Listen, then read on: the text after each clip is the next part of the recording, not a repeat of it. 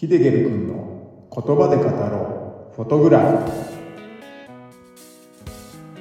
こんにちは。ヒデゲルです。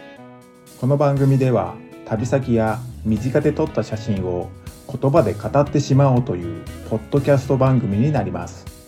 撮影地で感じたことや撮影地の情報失敗談なども語っていければなぁと思っています。10分ほどの短い時間になりますが楽しんでいただけると光栄です。はいこんにちは。ヒデゲルです。この回ではアイスランドでも人気の滝セララントスフォスで切り取った写真を交えてのお話をしていこうかと思いますのでぜひ最後まで聞いてみてください。それでは早速始めていきます。セララントスフォス。この滝は超有名な滝だと思います。滝の名前や滝がある場所を知らなくても、SNS などで一度は目にしたことがね、あるかと思うんですけれども、この滝がある場所なんですけれども、それはアイスランドになります。アイスランドは滝王国でもあり、アイスランド国内を車で走ってると、いろんな場所で滝の流れ落ちてる様子を道路沿いからでも見ることができました。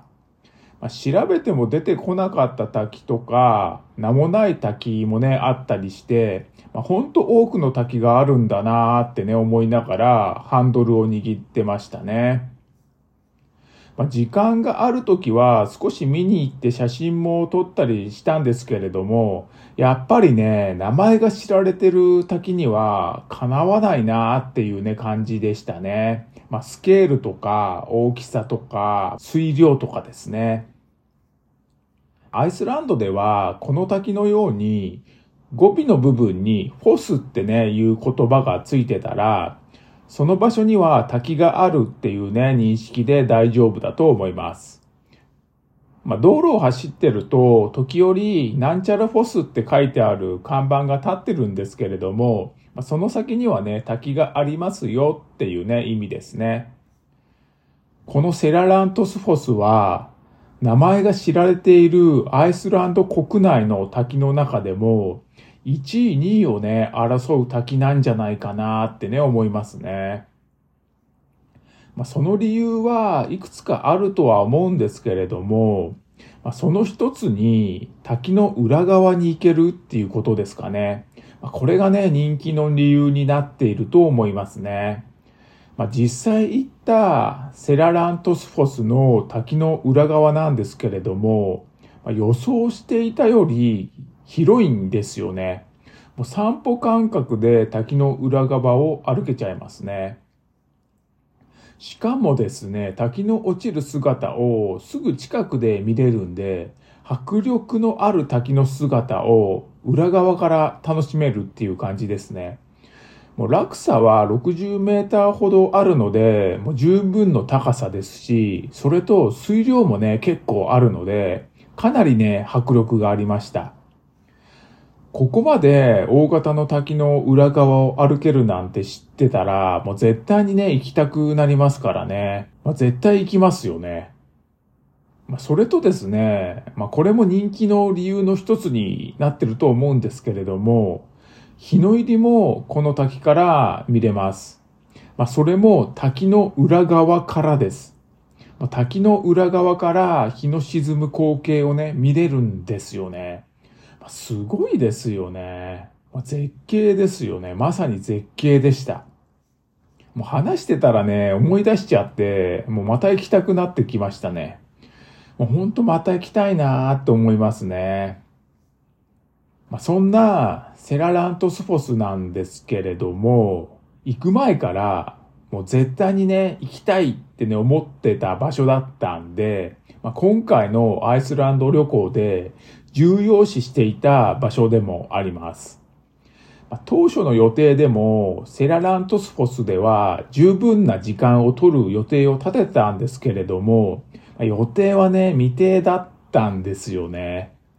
まあ、このセララントスフォスの前にも違うね、滝に寄ってたんですよ。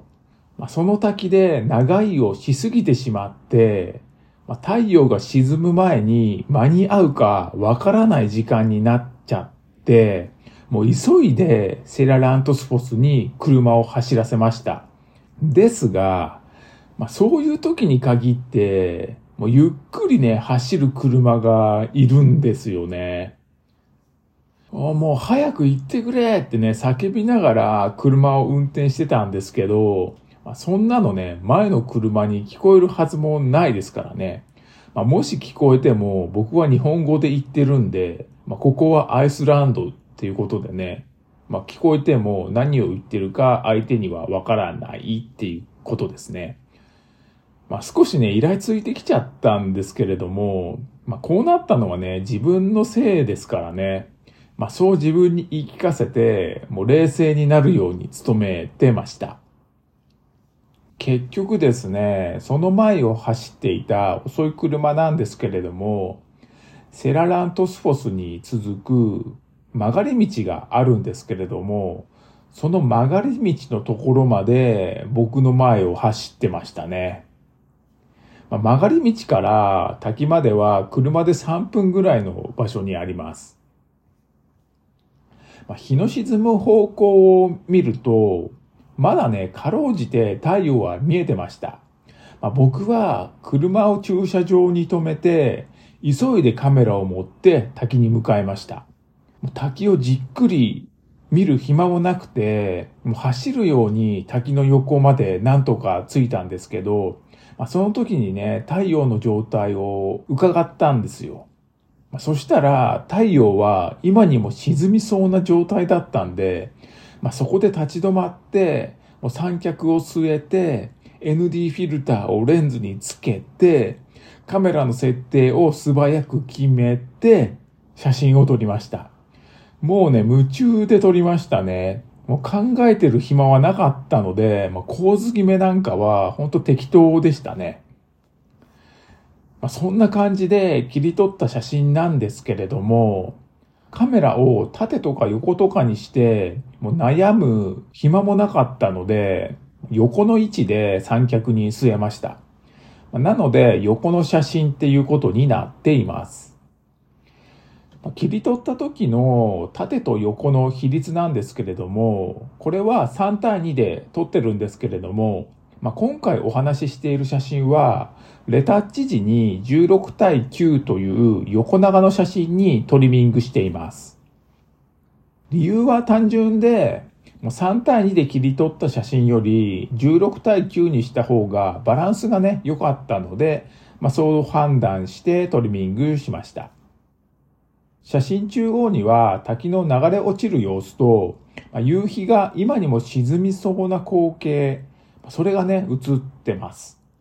空は雲一つない夕焼け空ですね。地平線に近い空の色なんですけれども、これはオレンジ色に染まってくれています。写真の上に行くに従って青空になっていくっていうね、感じですかね。まあ、少しですが、白明光線も見えてますね。夕日の光は若干なんですけれども、滝のしぶきや滝の流れ落ちる水、まあ、これをオレンジ色に染め上げてくれてますね。まあ、とってもね、素敵な夕暮れの光景が滝とともに映し出されています。セララントスフォスでは比較的多くの人がこの光景を見ていたと思います。